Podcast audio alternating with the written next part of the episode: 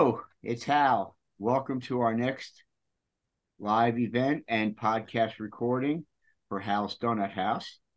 I have sitting with me today one of the most energetic, fun loving, inspiring people I've ever met on the planet, Melanie Brummer.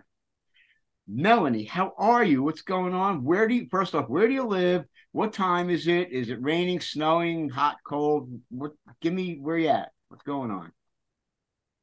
So I live in what I feel is paradise, and it is um, a place in the Western Cape in South Africa.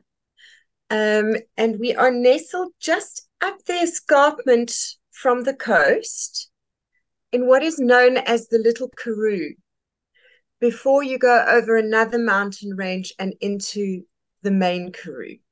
So it's semi arid.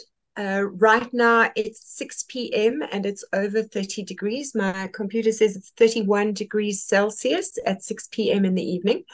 Uh, I'm lucky enough to be able to hang a, a load of washing out at five o'clock and bring it in dry at 6:30. Wow. That's to me, that would be about the only advantage to those temperatures. okay.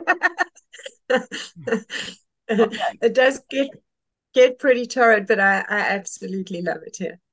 Um, you're not exactly half. You're not clear across the planet from me. You're about thirty percent around the globe from me, I guess, something like that. Mm. Okay. Mm. I just like to know. You know, I, I'm not. I haven't traveled much around the world, and Ricarda is watching. Rika, what's up? Hello, great to see you. Uh, anybody that's watching the live, please say hello, comment, um, send wonderful love to Melanie. Uh, if you have a question, please put it in the in the comment, and we'll definitely do our best to address it. We've got a this is a jam packed session today. So anyway, um, Sani, hello, Sani, Sani SK, yes. Okay, so before the internet, you were like three years old, and um, you grew up in a, in a in a neighborhood or a town or a village, and I know I had some personal. I ask everybody the same foundational question because I think it really is. I don't know if the, if the wording is right, but formulative to how I walked into social media and what what what I expected and what I hoped for when it came to community, and a lot of it was foundational in my childhood. So, do you have any experiences growing up as a child in in your neighborhood, your town that sort of like were the ingredients of community? And obviously, I didn't know it back then it didn't come to light till I got online, you know, a million years later. But do you have any experiences like that, like a sense of community or feeling a part of something bigger than your than your core family? So I think um, I had an unusual childhood experience in that I grew up on a plot and we were quite far from town, and my parents didn't drive us around. So I didn't really have a sense, an outward sense of community. My father managed to create an inward sense of community. And both of my parents, my mom and dad, um, in that they had an inclusive culture to the degree that they they just welcomed other people's kids into the house so I grew up in a sea of uh, foster foster brothers and sisters, adopted um, friends who would come and go. Uh, our house was just this the sea of people, and my, my father always had place for everybody and food for everybody.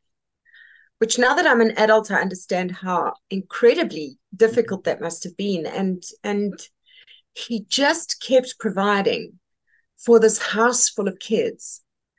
And I remember when I became an adult, it was actually um, quite a paradigm shift for me when I first moved into the wider world under my own steam and had to realize that all families were not made the way ours was. It's interesting that you're the first person that has that I've talked to, and I've talked to a lot, It's an honor and a privilege. You're the first person that brought up the dynamic of inside the fam a community inside the family setting. Yes. And you had Yes. it's almost like you had your people and you didn't have to leave your house. You know, you didn't have to go to the playground or to the to the to the to the community center or to you know whatever people did in the wider community in your town or city. You it came to you. Yes, yes. So, for example, my own brothers weren't particularly interested in me. However, one of them brought in a foster who was with us for four years, who absolutely adored me. Mhm.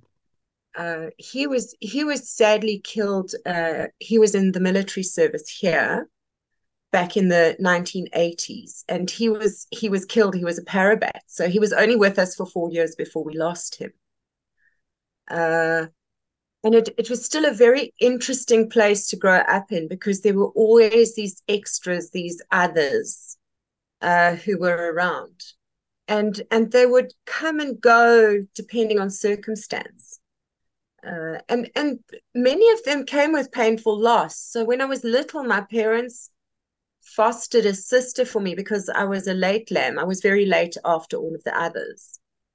And um, she was coming to see us for about a year and then they that we were going to go and adopt her and the very day we went to adopt her her mom changed her mind so we actually arrived at the orphanage ready to fetch her with all of that expectation and excitement and were turned away at the door Mm. so um there was there was a lot of inclusion and there was also loss in the process uh, and i think that both skills are needed to run a, a community online. Most definitely, you know, it, it having. I mean, I, I'm trying when when when you share about that about your childhood and having other children or other, I don't know how else to put it. You know, temporary siblings coming and going and trying to. I mean, for me, I I I think I might have gotten to a point where I don't know if I want to, you know, grow to love you because you might be gone tomorrow you know and and do i want to do i have the capability of giving that emotional investment to a somebody a child that's similar to my age to come into the house and knowing that the the, the poss there's a real possibility that you might be gone and now what do i do Mm. that had mm. to be that had to be very difficult on the, on the other hand i have i have a brother who uh he came into the family as a baby. We adopted him officially when he was three, and and he and I still chat almost daily on WhatsApp. He lives in the UK now, uh, and and so it's not all about loss. You know, some of them endure, and it's a it's a good lesson in life to learn that that sometimes we need to really be mindful and grateful in the moment because those relationships that feel like they're going to go on forever sometimes don't. Uh, um, Umang is uh, was tagged by sandy to come watch. I think Umang is, and Rika said Rika has three sisters-in-law that were either adopted or foster kids. So, oh, amazing! Yeah, I, I love that. That's that's a, a great thing to share. Uh, okay, so let's translate this to what was your first experience digitally digitally i said that right online uh, uh, with community was it a, uh, facebook was it myspace was it chat rooms was it what was it and and when you when you found it what attracted you to it why why why was it something that you seemed to be interested in back then So I actually came at it quite strategically. Uh, I had been a traveling craft teacher for six years, where I'd driven around the country and taught in different places. And now I wanted to thread here. I'm starting to see a thread. Go ahead. then I decided I wanted to move in and live with the guy of my dreams. We'd we'd lived past each other since 1997, and and now it was it was it was 2018, and and we wanted to make a go of it. And I very bravely said, I'm going to reinvent myself online. I'm going to create a name for myself online, and I'm going to go and I'm going to use uh, Facebook intentionally because at the time it had so many users. Was like, I can back one horse. I'm going to pick one. That's that'll be it. And then I started um, creating my my community, and it is it's actually very interesting. So, you know how a lot of people do mind mapping, where you where you cut out lots of pictures of of what you want to see for your future, put it onto a board, and you stick it somewhere where you can see it. So I'd made one of these before I went to Pete, before I went to KZN to live with him. And I wanted to take it with me and make it mobile so it could go with me. And I had this idea what if I took all of those concepts and mapped them onto Facebook into a group? And so I began creating Facebook groups where where I could find like-minded people. So um, as I was developing the learning material, so what a lot of people don't know about me is that I have 40 online courses that were non-starters. I did not manage to successfully market them. So what happened, I was an early adopter and I had all these ideas in my head. I found the Thinkific platform and I just crammed stuff on there. And then I hit the Facebook groups, but this was 2017. And no one had heard of it. Mm-hmm. I was very early and, and I got pushback. I got some really hard pushback. Uh, and also, I was trying to sell into other people's groups which because I didn't understand how the dynamics worked properly. I was just like, I didn't even know the difference between a group and a page until right. much later. it's amazing what we didn't know back then. Correct. Yes. So some of these structures are pages too. So so uh, I I I developed out. I essentially mind. I took my mind map and I turned it into communities on Facebook. And I said, I may not know exactly what products I'm selling to them, but I know who I want to sell them to. I'm going to start gathering them together. Uh, and along the way, some of it worked better and some of it worked amazingly well, and some of it didn't work at all. Uh, and and largely, it's just been a huge experiment. A half in between, I've given up on it, uh, gone back to it, rekindled my faith in it, mm. screamed and shouted and sworn at it. I even walked out of my group once. I, I I walked out. I said to my admin team, I quit. And they all said, "That's very nice. Uh, have a nice rest. We'll see you when you get back." the uh, Sandy asked a, a, phenomenal question. We're gonna go. We're gonna circle back to that question, Sandy, um, when we talk. We'll talk about it now. Why not? Sandy wanted to know what do you think about the future of Facebook communities? G- generally speaking, the value of community. I mean, we know that there's some very, very public statistics, for example, that say on average of the something like whatever it is, I don't know, three billion people on Facebook. On average, every mem- every person is a member of approximately five Facebook groups.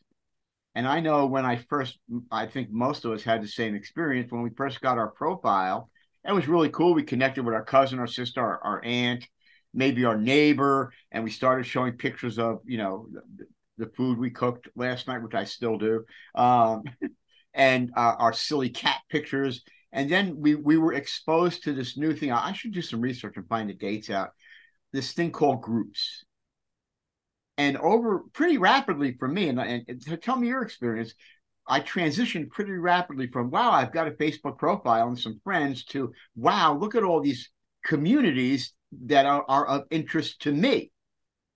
My mm-hmm. people started showing up organically that I was like, okay, I put a whole lot less value on my personal profile and mm. started mm-hmm. invest emotionally investing in communities that were of interest to me. Where do you think we are in the arc of history when it comes to communities? Are we in the middle? Are we still building? Are we coming near the end of it? What do you think? Give me that vision. So, so if you believe all the talk about climate change, I believe communities are going to become even more important. What's the connection? Well, if you just look, Facebook has has a response, you can declare yourself safe after some kind of an emergency. That's going to happen more and more. People who are having emergencies in areas are more and more going to rely on WhatsApp groups and Facebook groups to share information about what is happening so they can survive. Uh, and I know that sounds a bit doomsday, but that's really where I think it's going. I don't think I don't think there's going to be less of a need for them. I think there's going to be a more of a need for them as things get more real. When when the, when the pandemic hit, and and I now remember that we each have a unique personal journey through that part of of community.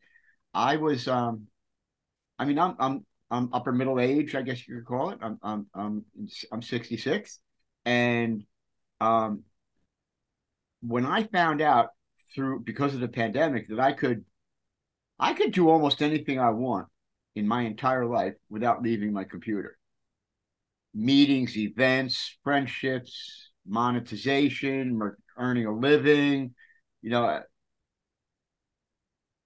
have food delivered, have my pharmacy stuff delivered. I mean, it, it, and I got very comfortable pretty quickly. Yes.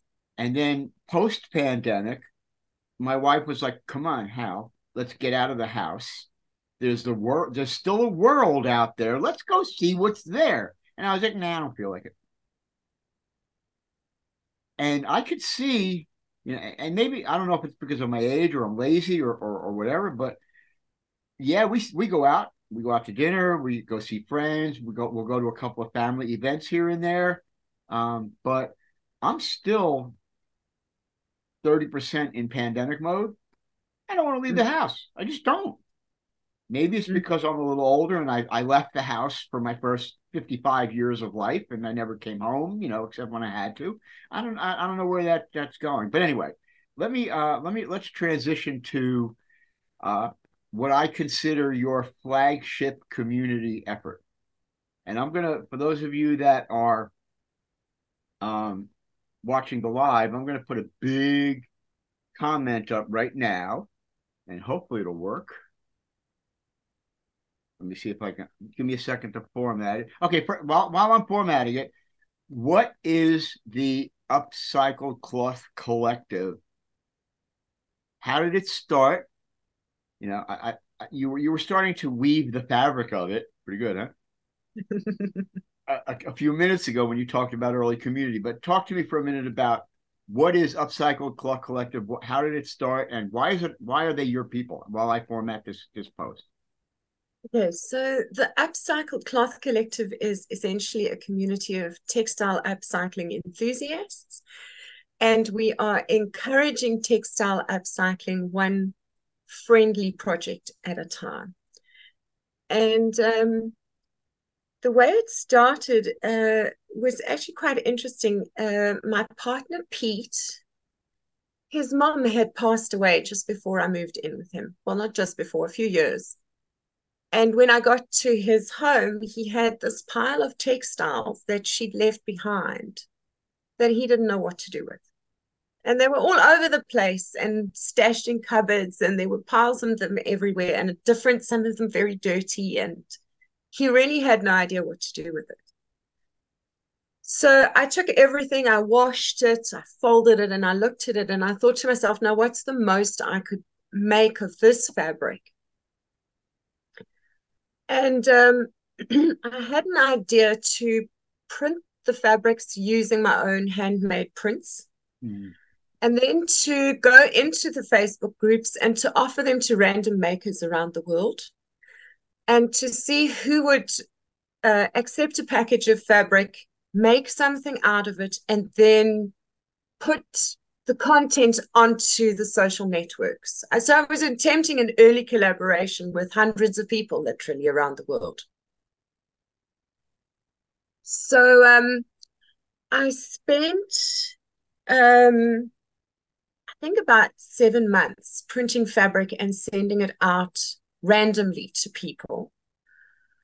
And I tried to speak about what I was doing in various groups, and and in many of them was shut down and banned and kicked out because it was outside of their community guidelines to speak mm. about things like that.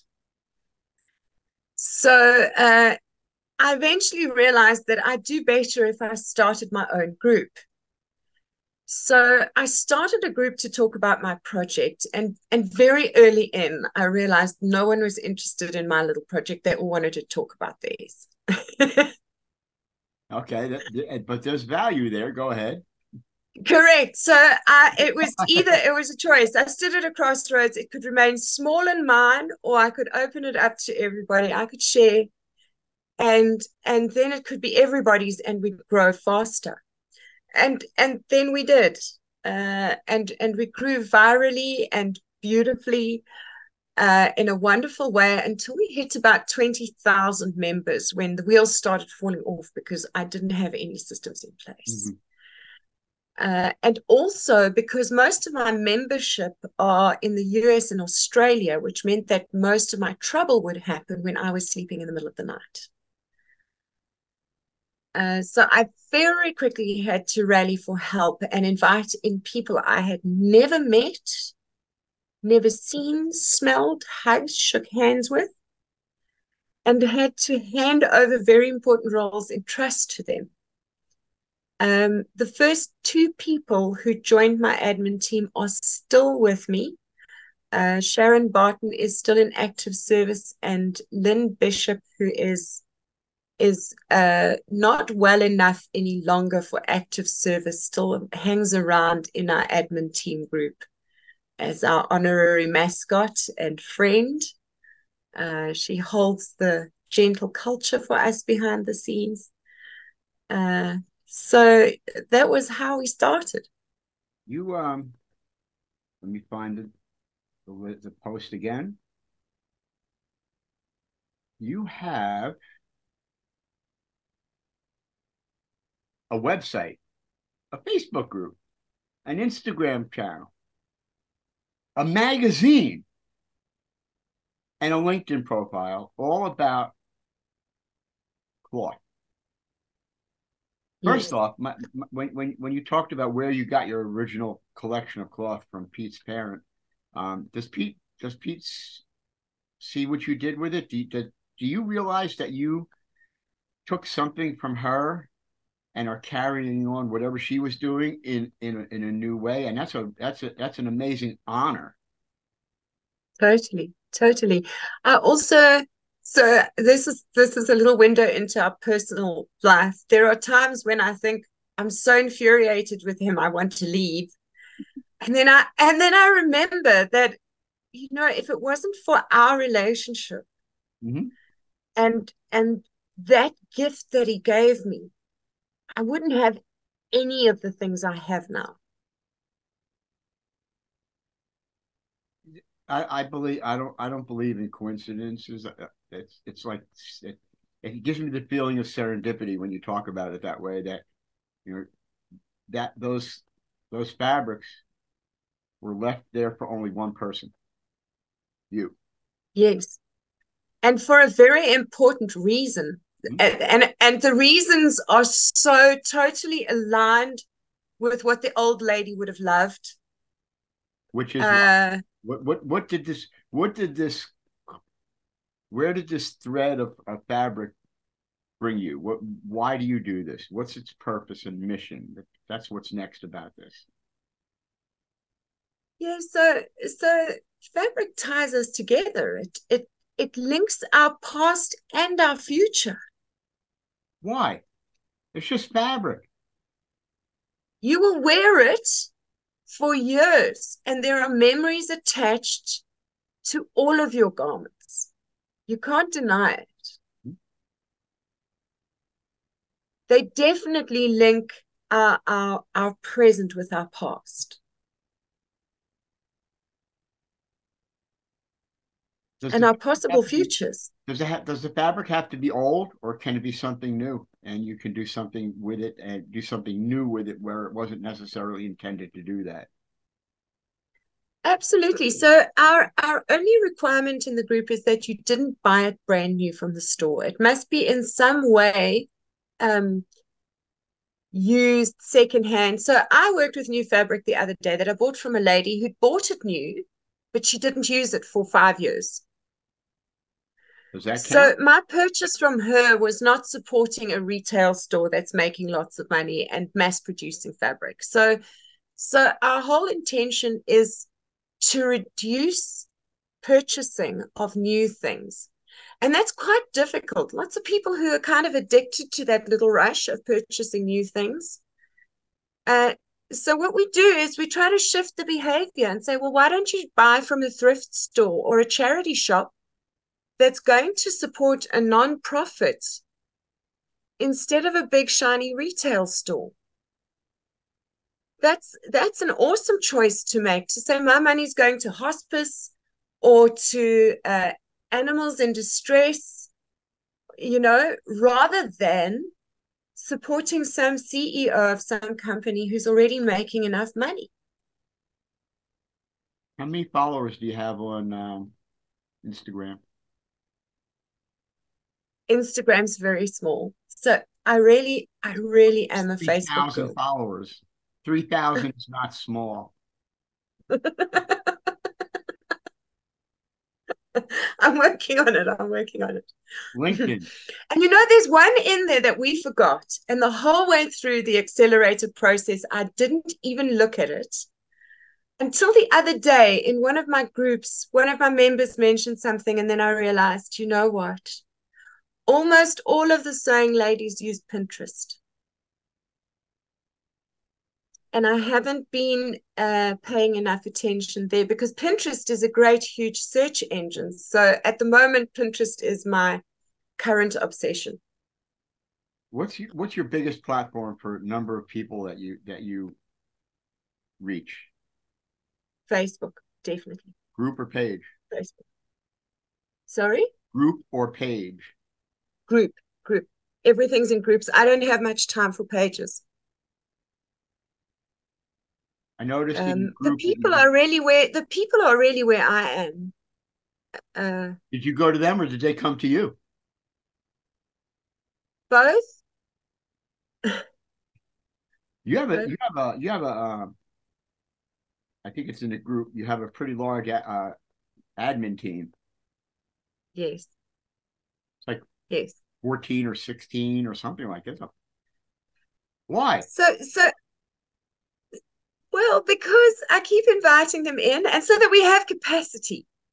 We have amazing capacity uh, to handle almost anything that comes at us. So most of the year we cruise, and twice a year we work really hard together. Uh, and that'll either be where where typically where an admin team member is leaving and causing as much destruction as they can on the way out. Uh, or when we've got a growth spurt. Those are really the only two events that will shake that will shake the team. I've and I've I've I've attracted the most wonderful harm reduction specialists. They really, really are very, very good at harm reduction. They they're wonderful at harm reduction. I I I can't ask for a better team. They they so care about how things are done. I find that that in the early stages, I used to make a lot of the decisions, but more and more of the decision making is being shifted over to them. I give them more voice, and and they're making the decisions on their own. I I provide structures for decision making, but they're they're they're doing the decision making about how we need to run the group, what we need to do with it, you know, what inclusion looks like, how do we protect ourselves. Uh, the only place they still need me is for self-care. So a lot of them will will give more than they need to of themselves to members who really are like taking taking things too far. Sometimes you have members who have very high expectations Mhm. that are impossible to serve. Uh, so my my role for them still is to say, okay, listen, you don't have to take this, just like get rid of it. Uh, I find that um, moderators take a long time to get comfortable with that block button. Do you have an onboarding process for your team? Do you? We don't need to go. We could, we could have a whole podcast about onboarding team members. We could we could you and I could because of our experience we could talk for hours just about that subject alone.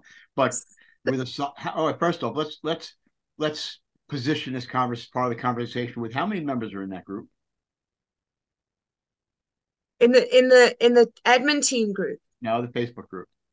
Okay, so the Facebook group has 143,000 members in it. 143,000 members.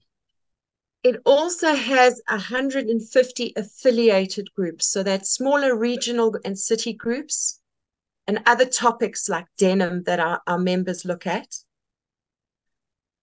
We have an admin team group that has 12 active team members in about six who come in and do specialist things. So, for example, we've got a lady who specializes in copy and speech therapy.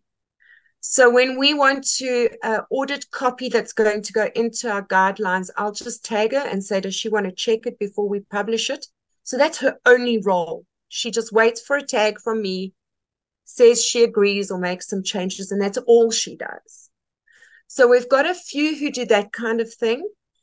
And then we've also got about, at this stage, 65 um, observers.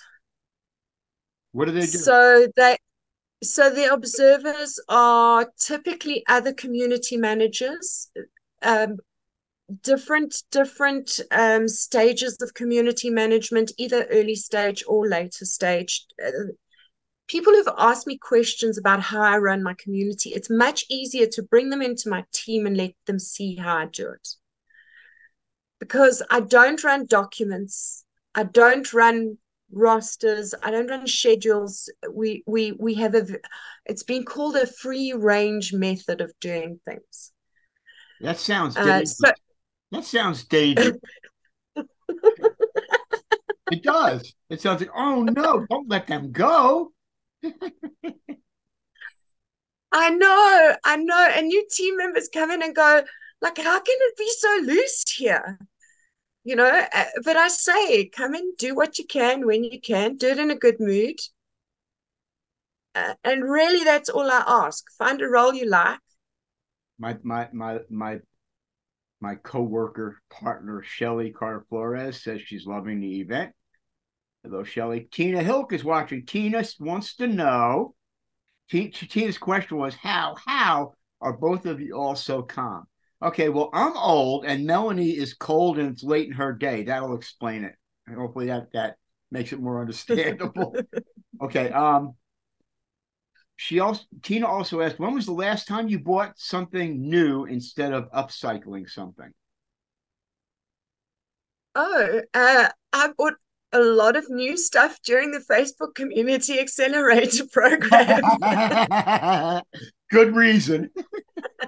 I love it. But it, it wasn't so much clothing, Tina. It was this beautiful computer you see me using here and an inverter, which you may have heard kicking in when our electricity went off here in Africa earlier in the interview. Mm. Um, so it was the infrastructure that is keeping me going and keeping the community going now. Uh, and in terms of clothing, um, I'm very lucky. I'm gifted clothing. So this was gifted to new. And I still buy underwear new, Tina. Tina, I still buy underwear new because I'm not brave enough to make mine yet. It's it's my fight when I'm making my own knickers. Then then you know I'm becoming a very experienced upcycler. Tina said that um, it's colder where she is, so that doesn't it's not good enough. Yeah, I made you know Tina and I are dear dear friends, and um, I should have known better than to use the temperature of where we live as an excuse answering a question from somebody that is like lives in like 12,000 degrees below zero, you know, seven months a year in Finland. Um, he lives in Narnia. Yes. um, what what was the accelerator? What did it do for you? How did it help you in your in your community management journey? Um, we might need a lot of time for this. Hell, I've lost you. Are you still there? I'm here. Okay, so um, it changed everything. It changed everything in radical ways. Uh, um, as I've mentioned, the funding was incredible because I was I was running on very old equipment, so it's just stabilized all of that for me. Um, it's it's given me new focus with the group. Um, it's it's helped me to rebrand, to build the website, uh, the online course, the magazine, all of that stuff. It's given me credibility that I didn't have before. And I'm seeing some of the knock on effects um, in my networks. It's almost as though the fact that I've succeeded is giving others permission to succeed. Because in an earlier iteration of, of my textile journey, I was the tie dye lady. And I was always told that tie dye is only for hippies and you can never have a serious business uh, and all of these things. So, here in South Africa, where that kind of thing can be a stigma, uh, for for people in my networks to be able to go, look, here is tie Mel going from zero to hero, and actually being seen by a company like Meta. Mm-hmm. It was huge. It was huge. It's been life altering for me on every level. So, just to, to put it in very general terms, for those of you that are listening or watching, we talk about the accelerator program. It was a managed program that Facebook created where where community leaders could apply and there was a it's a long months long process where you went from stage to stage to stage to prove what you wanted to do online in the community, what the value it was, what you needed to be successful. And you went through this multi stage process and you were funded. Money, yes. we, we, we like to call them Zuck Bucks. You got Zuck Bucks for doing what you did. And it helped you in that mission of your community. I did.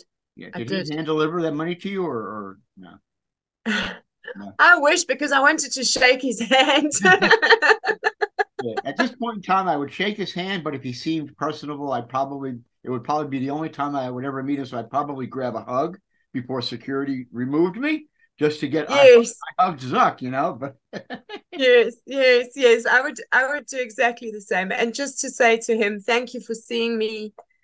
Thank you for acknowledging me and and thank you for giving me a shot. You know, I've I've also so what a lot of people don't realize is um, I, over my 30 year career, I became self employed at the age of 23. So I've been self employed for 28 years. During that time, I put in a lot of applications for grants, for competitions, for things that I was not picked for. I put one, I put some in every single year for 28 years before I got picked. So this for me was huge. It was the first time I ever had money invested in my business by an outsider. I've always bootstrapped. Find new ways of funding at this point going forward. Well, I have a, a magazine. I have an online course there are subscriptions mm-hmm. and and the subscriptions are starting to pick up it's it's a slow process and and it's picking up and the the the comment i put up a few minutes ago if you scroll up you will see links to all of that so you can subscribe um, you can get involved with the group page you can join and all that other happy stuff thank you hal my honor and pleasure um, why LinkedIn? Isn't that a place where you go get jobs and, and look for jobs? so if you look at that LinkedIn account, I've had it for a long time. And uh, when I was when I was still working more in manufacturing in the textile industry. I, I fleshed my LinkedIn account out with with textile related people. Um, and then for a for a while after I I got certified, I thought I'd I'd sell myself as a community manager, but I, I've realized through the accelerator process that really my community is where my love is. I don't I don't work well for others. what um if I if I was to join your group, what would it feel like? What's the tone? We you talk you talked about certification. We you know you and I are been been down that same journey.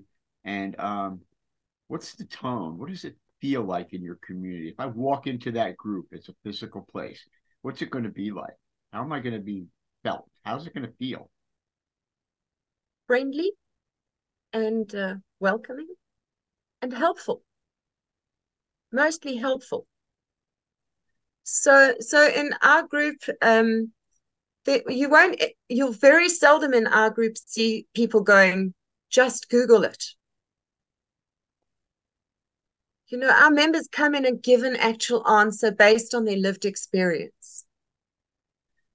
That's actually one of the most important lessons of to, that I one of the billions of lessons I got from certification was one of the best things you can tell a client or a coworker or a member or a co-admin I don't know the answer to that, but let me find it for you. I, am sorry, I don't know the answer to that question, but I'll get back to you. Let me find an answer for you. I'm sorry, I don't I don't provide that particular I don't have that particular level of experience, but let me go out and get somebody that I trust I can offer to you. You don't leave them hanging. You just don't leave them hanging. It's we're community people are most community people. I think all community managers that that take a responsibility for their communities, personal responsibility for their communities are solutions based.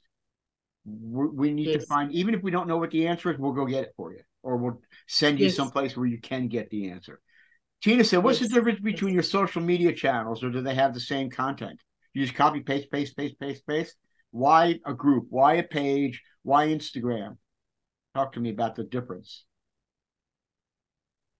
So and the website. Oh, let's not forget the website. So the website houses the products and the payment gateways. The group is where we rustle up sales.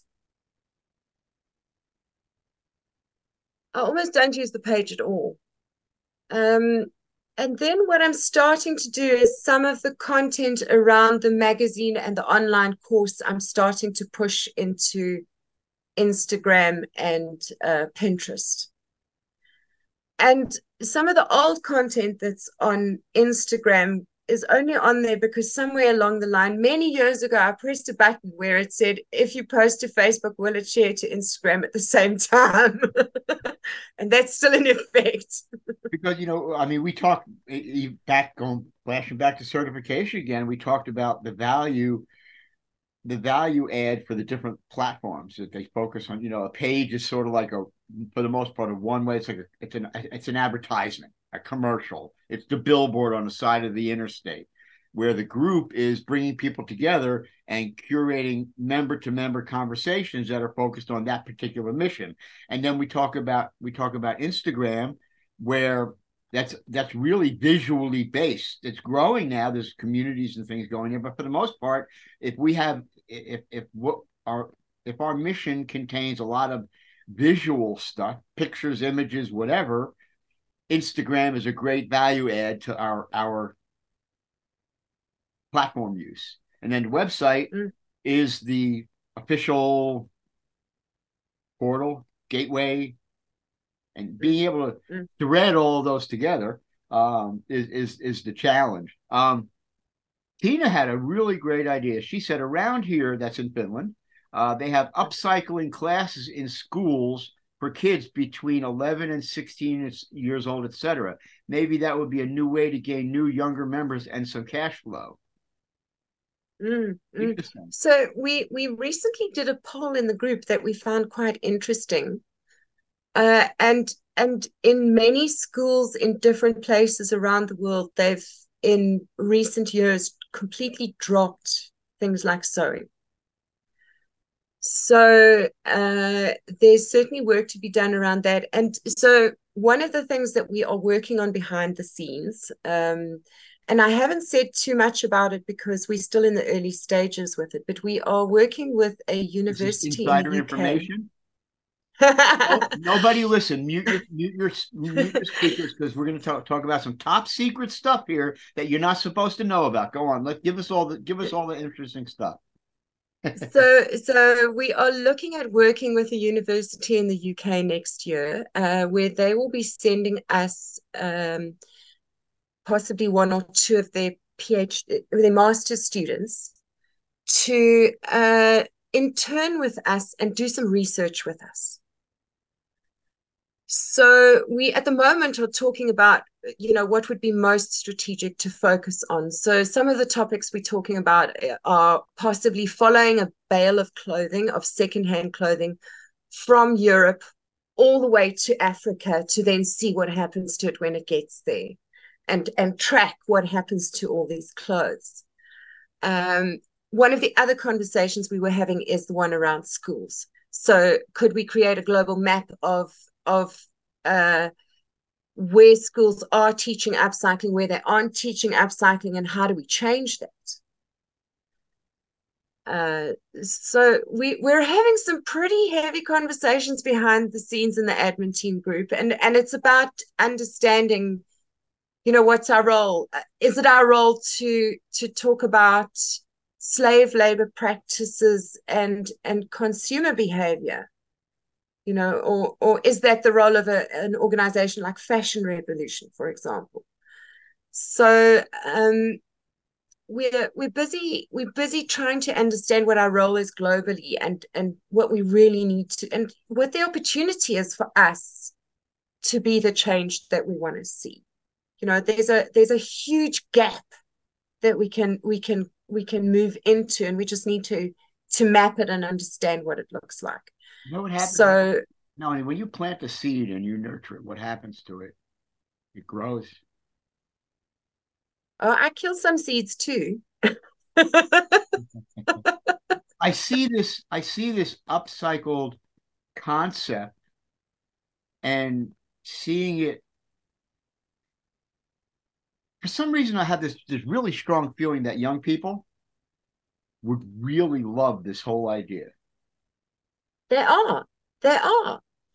So all of the all of the textile upcyclers are on Instagram, the young ones. That's why we're missing them. And that's also why now I'm building out Instagram. So during Accelerator for the community initiative plan, we focused on the existing community where most of our members are 50 years and older. Uh, and now that I'm out of that kind of accelerated out of that pressure cooker situation and I can now move more slowly. Um, I'm able to now go and say, okay, Instagram, how can that benefit us with the long term planning and uh, start to to to sow those seeds. Mama Tina is telling us no, TikTok. Have you done have you done into TikTok yet? I do and what have about, a TikTok account. TikTok? I try not to go in there as well. Like, really? What? How many? All of them. you have to be involved in all of the things. You know, putting, putting, putting, um, putting a bunch of videos on your page. Just, not enough anymore, is it? like, that doesn't make a lot of sense. So, you know, if you want to get, let's flash, let's let's fast rewind you back to when you found your people, you know, years ago. Put yourself in that mindset today as one of those young people looking for their people. If they're looking on TikTok, yes. That might sound like there's a whole bunch of value there and say, hey, here we are. Mm. Here's a bunch of our TikTok content. If mm. you're more interested, come on over here. And you know mm. that that young person that's on TikTok today is you years ago. Yes. Interesting concept. Yes. It's like there's like a a connection there Yes. you're I hear you. those people are looking for you. Tina, thank you. And and yes, thank you. I'll try it. You know what? If, if Tina gives you too much pressure, say, "Hey, you want to become an admin and do that for me?" Oh no, Tina never gives me too much pressure. yeah. Uh, Tina, Tina's just like No. Um, okay, She, she just makes she just makes sure I'm awake. we are getting a little bit tight on time. Um, TikTok is two weeks before Inter- Instagram. Hello. Okay, so um, if you could go back in time to before all of this happened, and, and with the same experience and knowledge you have now, what what couple of pieces of advice would you give yourself that you think would better position you to be even more successful than you are already? Lessons learned that you didn't know back then, but you wish you did. Don't be so hard on yourself. Did And you? don't be so hard on yourself. yeah, I could, I could use a little bit of that myself. Um, you mentioned something that was really meaningful a little while ago, talking about you tried so many times and failed. What kept you going? I gave up a lot. I did give up. Um, so 2018, I went into hiding. I'd had such negative pushback in the group that I actually went into hiding. I I, I couldn't even go in and do anything. And I, I was depressed and and not in a good place. Uh, so it's not that I didn't give up. It's that I kept coming back. That that's an interesting perspective. I I think about any, you know, any less successful endeavors that I had over this over the centuries. Yeah, I don't. Yeah, I think I think at the at the at the moment in time when I did it, I thought that I was giving up, but maybe I was just really, without knowing it, giving myself some space to do some self care and you know reset Mm. maybe subconsciously knowing that I was going to pick back up on it at some time in the near future because it was still that dream, that goal, that mission. Mm. Does that make sense? Well, the the other thing that I think about is I remember when I was when I was mass producing and making lots of, of fabric, I used to dye and print fabric. When I was making an intensely beautiful piece, there would always be a somewhere along the relationship where I would fall out of love with, with what I'd made, where I'd completely hate it. I'd go, oh, I don't like it, put it aside. The most beautiful things I've made, I have that moment with it. And I think it's part of the creative process is that you you kind of dive so in so deep into it. And then you have to pull back and step back and remember who you are. And then look at it from the outside before you can see what you've made. You've got a lot on your plate, a lot. I don't know that I've. You're you're you're in the top couple of people that I that I've podcasted with that has your hands not in so many different things, but this thing so many ways, which is highly impressive. And I, I don't want to be vulgar here, but to a degree, it scares the crap out of me to have that much responsibility and still care for myself. How do you how do you balance all that stuff? And uh, do you still see Pete now and then, or or, or Pete has, has Pete given you up to the internet? What's this, what's how do you deal with that? so um I have mindful self-care practices. Like like I live in paradise and I take walks in nature. I can step out of my front door and walk straight into nature. There's a, a nature reserve 200 meters from my front door. There's a fence to a nature reserve. So I can walk in nature at any time and do. You so I can reconnect with nature. you bring your phone with you? No, oh no. So that's the other thing I do. I practice. I practice hygiene. So my I, devices. I can in the middle of the nature preserve like this. no, no. Okay. I opt into my technology when I have capacity on a daily basis. So I actually switch everything off and will um, almost like put it in a box physically or cover it up with something and walk away from it. And in the morning, before I switch on, I do an assessment Am I ready for it? And if I'm not fit for human consumption, I may not go in. Sometimes I find myself going into my team, and then I find I'm very reactive when I'm working with my team. And then I pull back. I don't go into the team group for three or four days. They don't see me. Uh, and they know that when I've reset myself, I will come back. Uh, I don't have any notifications on my phone, so no beeping. All the sounds are turned off. So I'm very sound sensitive. I don't I don't respond to notifications. WhatsApp, I go in three or four times a day and I scroll through, I see what's there that I want to respond to. Uh, so all of my interactions with my tech are, are, are mindful opt in in the moment.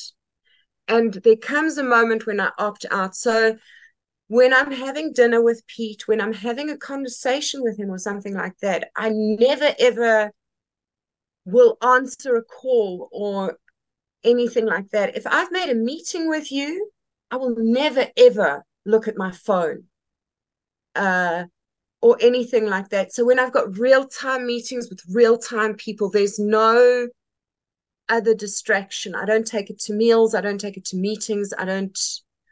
So I'm I'm very intentional about how I use it. We are at time. I have one more. Usually I get into some fun, silly kind of questions, but I'm going to give you a question I think is really important.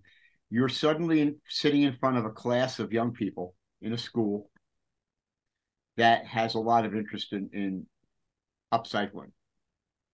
And their parents are there also that are also interested in it. Give me give me a two minute explanation as to why it's so important and valuable to, to be interested in this. You're talking to the children. Their whole future is ahead of them. Why should they even? and they've all been required to leave their phones in a basket on a teacher's desk. So they want to get their phones back. They got to listen to you. What are you going to tell these people? I I would show them how to make something. The the quickest way to engage them is to show them how to make something easy. A quick win that they can show someone else and someone else can go, wow, you did that? They'll do it again. I love that. Melanie Brummer, you are a, a, a planet level woman of power and influence and energy and drive. And we've had we've had the opportunity to be on a bunch of lives together. This has been the icing on the cake, this the frosting on the donut. I want to thank you very, very much for this time that we spent together. And um, please, I'm giving you, I'm giving you, as I, I, I mentioned it to Kemi. Uh, I, I, I told Kemi one day, I said at work, I said, uh, I said something to the effect of hugs and I love you, right? And Kemi said, you know, I don't know that HR would be so happy about that, right?